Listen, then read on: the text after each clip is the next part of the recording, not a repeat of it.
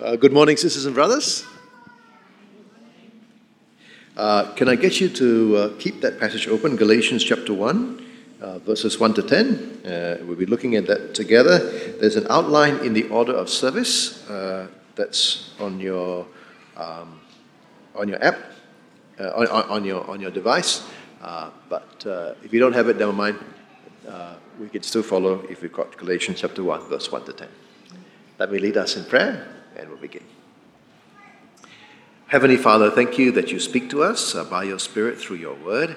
Uh, we ask for you to speak to us now as we uh, look at this passage from Galatians, um, and that you would uh, point us uh, to Jesus, uh, to his gospel, and help us to be faithful to you. so we commit this time to you in Jesus' name. Amen. I read a story the other day, don't know true or not, probably not. Um, but it's a story about a Western couple who were living for a time somewhere in East Asia. And they went to a restaurant with their poodle, and after ordering the food, they, they wanted the poodle to be fed as well.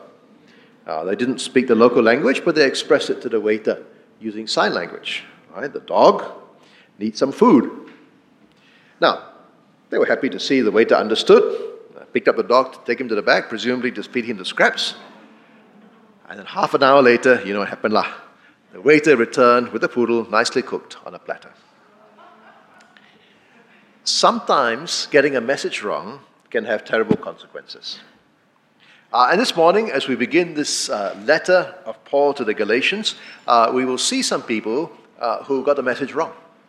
Uh, Paul had preached the good news, the gospel, uh, the good news about Jesus to these Galatians. They had believed in Jesus, they were growing well in Him. Uh, and then some people had come with a, with the wrong message, with a different message. And they were trying to convince the Galatians that they actually had the right one. Uh, and they claimed that the gospel message from Paul was incomplete. Uh, and so Paul writes this letter to them to urge them not to listen to these people, to warn them of the consequences of doing so, and to bring them back to obeying the true gospel, the gospel of the grace of God in Jesus Christ. Now, Paul begins the letter by describing himself as an apostle. Uh, the word apostle means sent one uh, or messenger, someone who speaks on behalf of another person. Uh, so, when an apostle is delivering a message, the words of the apostle carry the delegated authority of the person who sent him. And Paul says in verse 1 that he was not sent from man or even through man.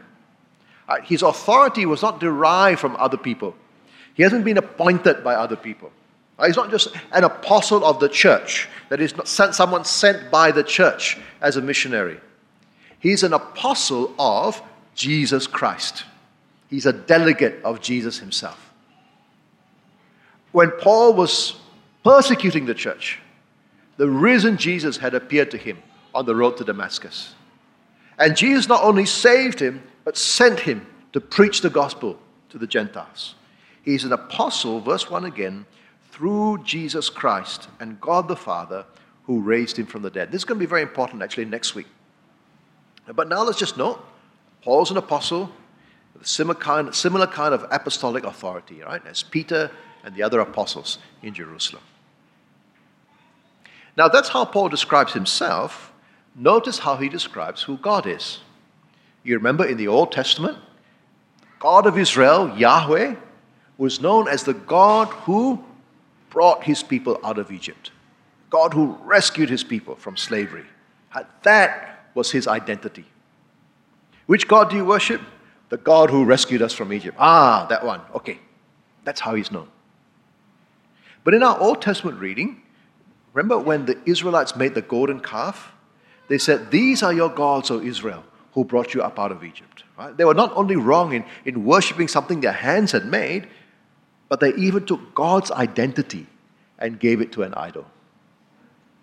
In the New Testament, God's identity is centered on Christ. God the Father is the one who raised him from the dead. That's who he is. Uh, the identity of God is now inextricably linked with the resurrection of Jesus. You cannot separate them out. Which is the God you worship? The God and Father of our Lord Jesus Christ who raised him from the dead. That is our God. So any religious group that doesn't believe that their God raised Jesus from the dead, we don't worship the same God. Right? Now, we can love and respect people who belong to these groups, but we cannot say we have the same God. Because the God whom we know and worship is the Father of our Lord Jesus Christ, who raised him from the dead. So, Paul is writing as an apostle of Jesus Christ and of God the Father who raised him from the dead. And he is writing, verse 2, uh, together with his brothers who are with him. Uh, it doesn't mean the letter is written by a committee, right? but it does mean that he is with this group of people. Right? He's being encouraged by them, he's being supported by them uh, as he writes. Right? So, incidentally, uh, even though he is an apostle of Jesus Christ, he is still based in a community of God's people. Don't ever think that you don't need to be. And this community is probably the church of Antioch, the first and most established Gentile church. And so many of the people who are supporting him are Gentiles, that is, non Jews, and so are the people that he's writing to in this letter. Uh, uh, the people he's writing to in verse 2 are the churches in Galatia. Right? Again, notice he's not just writing to the church leaders, uh, but to the churches. He's writing to the gathered people of God uh, who are gathered together around his word. And so this letter is meant to be read to the congregations in Galatia, uh, just like it's being read over this period of time uh, at the congregations in St. Mary's. But what Paul is writing, he's not just writing to one church, he's, he's notice he's writing to the churches. A, there's a network of churches in the area. Uh, and he's sending this, this, this letter to all of them. Uh, there's different views about where these churches might be, uh, whether they are churches in North Galatia or in South Galatia. Uh, the North Galatia ones were planted after the Council of Jerusalem, the South Galatia ones were planted before. Uh, I take the view that there are churches in South Galatia uh, that he and Barnabas planted in their first missionary journey not too long before this. But wherever they are, they are Gentile churches. They didn't come from a Jewish background. They came to faith in Jesus as Paul preached the gospel to them. And they didn't become Jews when they became Christian. They didn't start obeying the law of Moses as if they were under the old covenant. They simply trusted in Christ, they were baptized into Him, they received His Spirit, and they suffered for His sake. And that's important for what's going to come later on. Different people date the letter differently. But trying to correlate the events that Paul talks about here with the history that we have given in Acts makes me think that it's probably, though not certainly, about 48 49 AD, not long before the Jerusalem Council of 50 AD, which we can read about in Acts 15. The Jerusalem Council was the council that settled the question of whether the Gentiles need to be circumcised and obey the Old Testament law or not. Uh, the answer, of course, was no. We are saved by faith in Jesus, not by observing the law. And even after we are saved, we don't go back under the Old Testament law. Right? The Council of Jerusalem will make that clear to everybody. But if my dating is right, then this letter is written before that. And so Paul has to argue his case and persuade the people he's writing to not to listen to those who are telling them that they have to be circumcised in order to be saved. At the start of the letter, Paul begins with what looks like a normal Greek greeting of grace and peace. Uh, but embedded in that greeting, uh, together with this wider introduction, he actually gives us a summary of the gospel that he's proclaiming. The gospel through which God gives us true grace and peace. Look at verse 3 and 4. Grace to you and peace from God our Father and the Lord Jesus Christ, who gave himself for our sins to deliver us from this present evil age, according to the will of our God and Father, to whom be the glory forever and ever. Now, earlier on, we talked about the identity of God the Father. Notice here what the gospel tells us about the identity of Jesus. He is, first of all, called the Lord Jesus Christ. Right? The word Lord can mean master, uh, but it's also the, the word used in the Greek translation of the Old Testament for Yahweh. And both are true of Jesus. He is the one who's meant to rule over us and indeed the whole world. And together with the Father, he shares the identity of the God of Israel. Furthermore, he is the Christ, the anointed one, the King. And so when Paul calls Jesus the Lord Jesus Christ, he's not just being polite, Uh, he's saying that Jesus is the rightful ruler of the whole universe and indeed of, of your life and mine. And Paul has just said back in verse 1 that God raised Christ from the dead. And in doing so, his position as Lord and Christ was powerfully, openly, and unmistakably declared by the Father. Jesus is Lord. Right? That is the starting point of the gospel.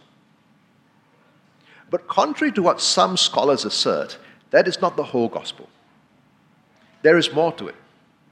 For this Lord Jesus Christ, verse 4, gave himself for our sins. That is, Jesus voluntarily suffered and died on the cross to take the punishment that we deserve for our sins.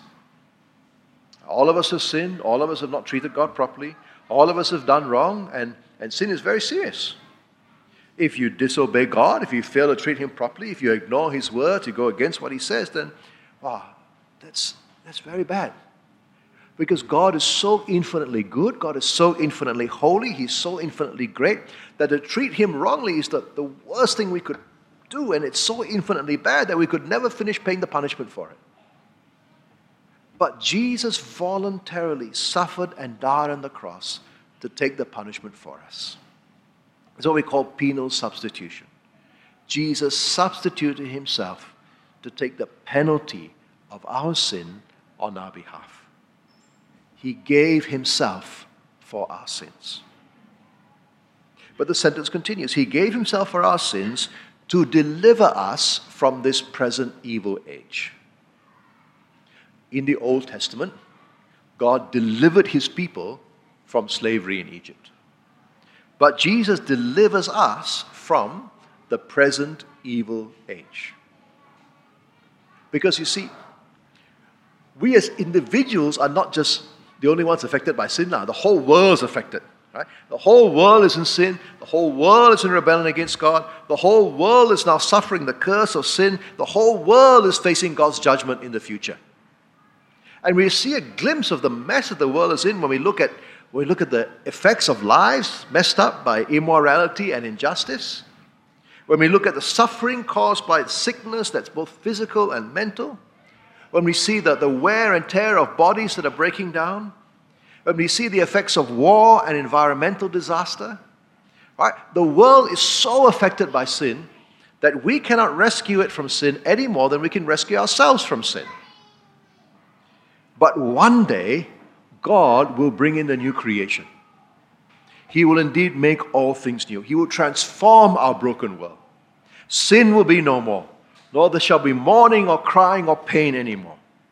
And those who are part of this new creation will be able to live lives under God the way that we were meant to, with our relationship with Him and each other completely restored. No more rebellion, no more selfishness, no more guilt, no more shame. And we enjoy this peace with God and with each other forever. And forever we will be thankful for the grace of God, His, His unmerited favor, His undeserved kindness to us, which enables us to enjoy this.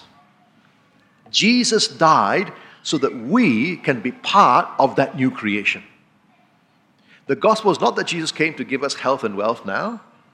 The message is that he came to del- gave himself for our sins to deliver us from this present evil age so that we can be part of this new one. He died for us to bring us true grace and peace.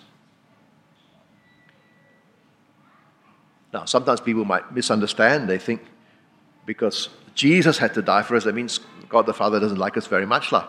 So Jesus had to die and kind of like twist his arm so he's favorable towards us. But of course, that's not true, is it? Jesus loves us, we know that. Uh, later on in Galatians, Paul will say, The Son of God loved me and gave himself for me. But he didn't just die for us because he loved us, he is also being obedient to the Father. Look at verse 4. He died for us according to the will of our God and Father. Right? And so our Father loves us as well. It was the Father's will that Jesus should give himself for us. Our God and Father loved us so that from all eternity He planned that the Son would deliver us from this present evil age. And so, for all eternity, we'll give him the glory that he deserves for this amazing salvation plan, transacted in loved, that enables us to be saved and part of that new creation. For to him, verse 5, be the glory forever and ever. So, what have we seen so far? Well, Paul has introduced this letter, he has summarized the gospel in his greetings of grace and peace. The gospel that Paul preached was the gospel of what God has done for us in Jesus. Delivered us from this present evil age by the death of his Son, the Lord Jesus, whom he raised from the dead. It's not something that we did, it's what, what God has done. This is God's grace, treating us far, far better than we ever deserve. And so those who trust in Jesus live in that grace. And all of this is for God's glory. Now, in most of his letters, Paul at this point would thank God in some way for the churches that he's writing to. But not so here. The mood of the letter quickly changes as Paul stops thinking about God and starts thinking about the Galatians. And his wonder at that magnificent plan of God expressed in the gospel turns into bewilderment about what's happening in their churches. Verse 6 I am astonished that you are so quickly deserting him who called you in the grace of Christ and are turning to a different gospel. Back in Mount Sinai, in our Old Testament reading, remember God said to Moses that in making the golden calf, the Israelites have quickly turned aside out of the way that he commanded them. And by turning now to a different gospel, the people in the Galatian churches are doing the same thing. By doing what but they're not just, you see, they've not just exchanged one message for another or one view of God's requirements for another. God called them, verse 6, in the grace of Christ or into the grace of Christ. Right? The gospel brings them into that place where they enjoy that grace, that, that unmerited favor of God. But by switching gospels, they're, they're abandoning that grace. And not only doing that, they, they are turning away from the God who called them into it. Notice verse 6 again I'm astonished that you are quickly deserting him who called you in the gospel of Christ and turning to a different gospel. So, friends, getting the gospel right is so important. Getting the right gospel is so important because if you turn away from the gospel, you are turning away from God Himself. Now, when Paul talks about a different gospel, he's not saying like, oh, there's a few different gospels that, you know, equally valid. Right? He clarifies in verse 7 not that there is another one, but there are some who trouble you and want to distort the gospel of Christ. In other words, there may be other gospels, there's no other genuine gospel. The alternative so called gospels that so many have turned to are just a distortion of the true gospel of Christ. Believing the true gospel brings salvation believing a false gospel doesn't save anyone. And so Paul says in verse 8 But even if we or an angel from heaven should preach to you a gospel contrary to the one we preach to you, let him be accursed. That is, let him be anathema, let him be eternally condemned. No matter who they are, no matter what position they hold, what qualification they have, what titles they enjoy, if they preach a different gospel, they are leading you away from salvation. And those who lead people away from salvation are leading people to hell. And Paul says they deserve to be eternally condemned themselves. He repeats in verse 9 As I have said before, so now I say again if anyone is preaching to you a gospel contrary to the one that you have received, let him be accursed. That is not a nice thing to say, is it? It's not a popular thing to say. But defending the gospel can be unpopular. In fact, even now, as you hear me repeating the words of Paul, some of you don't like it. Even though you know this from the Bible, it's the Word of God, some of you don't like it. You, and you don't even know these false teachers, they're not even your friends. What more the Galatians? they'll be upset with Paul because these are the people they know. These are the people who are coming and teaching them. and he's condemning them to hell. But Paul doesn't care because he knows that the defending the gospel can sometimes be unpopular. He asks in verse 10 For am I now seeking the approval of man, but of God? Or am I trying to please man?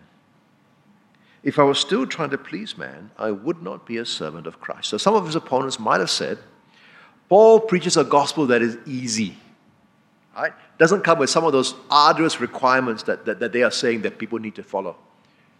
And so they might be saying, oh, he's doing it because he's just to please people, lah, make it easy for people. But Paul's not just a people pleaser. It's clear from what he's just written. He's a servant or a slave of Christ. He, therefore, he seeks to please him. Before he was converted, maybe he wanted to please his leaders in Judaism, but what he cares about now is not the approval of man, but the approval of God. And that's precisely why he condemns these false gospel of his opponents in such strong terms. And friends, sometimes defending the gospel can be unpopular because people will say, actually, every view is okay as long as it's sincere. God accepts everyone in the end, regardless of creed. And there'll be times when we are pressured to say what people believe doesn't matter. But actually, it does. And if we love God and if we love people, there'll be times that we have to speak the truth to them clearly, even though it's offensive. Because in the end, we are servants of Christ, and it's Him that we need to please. Well, in the weeks to come, we'll discover just what these false teachers were teaching. And we'll look specifically at how Paul addresses these distortions of the gospel in Galatia. But for now, let's just think about the main lesson that we learn from this passage. And it's this don't get the gospel wrong. Don't get the gospel wrong. It's a very serious thing if you do. For a wrong gospel cannot save. And so if you turn from a true gospel to a false gospel, you are turning from salvation to condemnation. And you're actually turning away from the God who raised Jesus from the dead. Get the gospel right, get the right gospel. Brothers and sisters, we've seen the genuine gospel is centered on the genuine Jesus. And the genuine Jesus, the risen Lord, is the one who died for our sins in our place. Because you see, today there are some people who will say they follow Jesus, but the, the Jesus they follow is, is just a religious teacher or guru or ethical teacher or incarnation of someone. So he's not Christ, the Lord. Their Jesus is not the real Jesus. So their gospel is not the real gospel. There are some people who say they love and respect Jesus. They even wear t shirts saying, I love Jesus. But they say that he didn't actually die on the cross. Their Jesus is not the real Jesus. And so their gospel is not the genuine gospel. It cannot save. Some people claim to be Christians, they, they believe that Jesus died, but the Jesus they died, that, that they believe in, didn't die for our sins in our place to rescue us from this present evil age. He just died to show us a good example. Their Jesus is not the real Jesus. And so their gospel is not the real gospel. They cannot save. The real Jesus of the real gospel really died. And he really died for your sins and mine. That is why he can really save. If you're someone here today who hasn't yet been saved by the real Jesus, then can I urge you to come to him today? You've heard the true gospel. Jesus is Lord, the Lord whom God raised from the dead, who died for our sins to save us. And we can be rescued from this present evil age by putting our trust in Him. God calls you to His grace today. So come to Jesus. Put your trust in Him, and you will find in Him eternal grace and peace.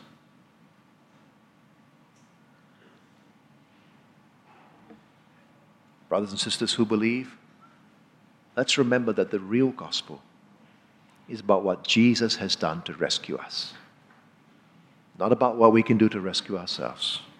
We can do nothing. We who trust in Jesus are, are passive recipients of eternal grace and peace. Uh, now, of course, in response to that, we actively seek to obey Him, to love others, and all that, but there's nothing actually that we can do to earn or deserve our salvation. The genuine gospel shows us Jesus, calls us to trust Him. Never add to the gospel by adding requirements for salvation apart from faith in Christ. All kinds of things you can add and so distort the gospel. We'll see some of them in the weeks to come. But if you add to the gospel, you make it a different gospel. For the gospel of Jesus is a gospel of grace. God is the one who saves us. And so God is the one who deserves all the glory. And so now let us do whatever we can to bring him glory now and, and in eternity. And let's never rob him of the glory by thinking salvation is something we can earn for ourselves. Because, friends, while the true gospel does bring us salvation, that's only the intermediate purpose, not the ultimate purpose of the gospel. The ultimate purpose is even higher, it's even more important than our salvation. It is the glory of God. So let's make sure we get the gospel right, not just so that we are saved. Let's make sure we get the gospel right, not just so that we don't lead others to hell. Let's make sure the gospel, we get the gospel right so that God is rightly glorified as his grace is made known. Let's pray.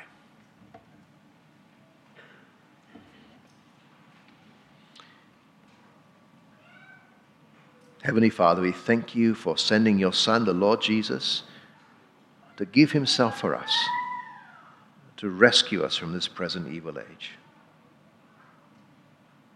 We thank you that you raised him from the dead. And we thank you for the grace and peace you extend to us through him. We pray for our friends who are here but haven't yet put their trust in Jesus. We pray that you will call them to your grace through the gospel that they might be saved. And we pray for all of us who believe that you will keep us faithful to you and to your gospel. Guard us, we pray, that we may not turn away from the genuine gospel to a false one.